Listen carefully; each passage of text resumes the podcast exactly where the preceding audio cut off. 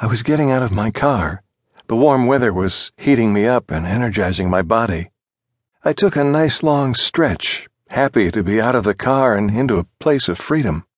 It sucks sitting in a box all day listening to teachers talk. Sometimes our teachers would teach outside, but since I had tests in every class, I've been stuck in the building for over six hours. That's the life of a college student, though. If it weren't for the fact that I didn't want to fail, I would definitely ditch class.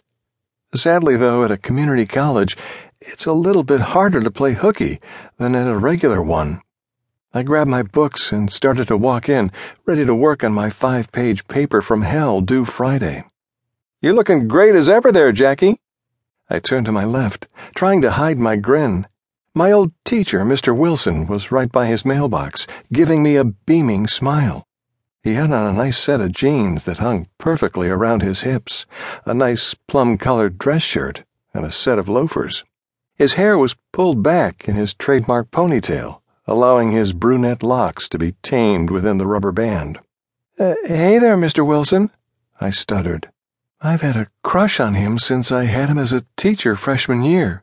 He was only about 13 years older than I am, making the age difference a lot less in the grand scheme of things.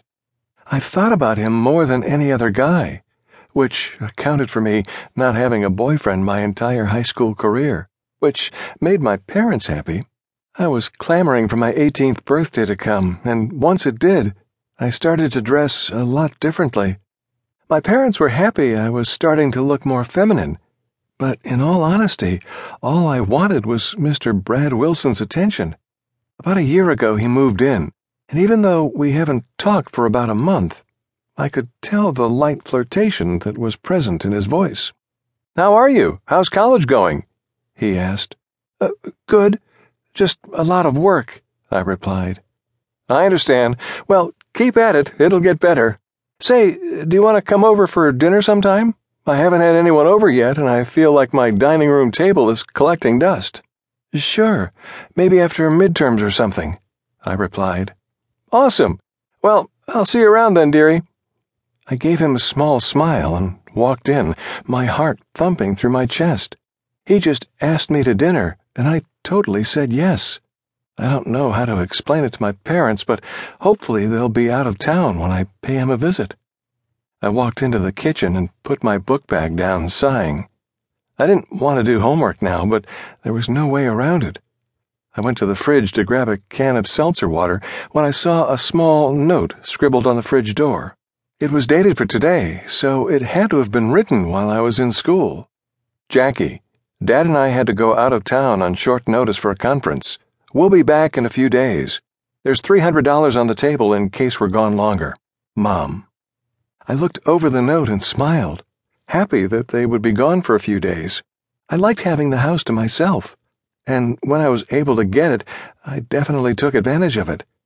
I grabbed the seltzer water along with a few crackers and headed upstairs. When I got to my room, I threw my books on the bed, catching my breath after lugging them all day. I grabbed my history book and put it on my desk, starting to read and highlight it.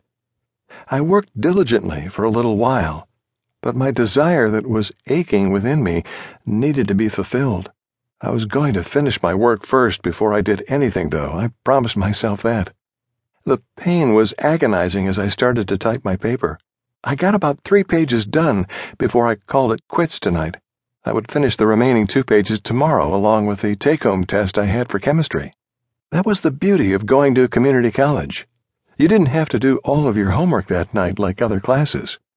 Around seven o'clock, I finally finished all my work, my body and desire almost doing a triple axel from happiness. It was time for me to fulfill it, though, and the only way was if I found something that made me think of Brad and me together.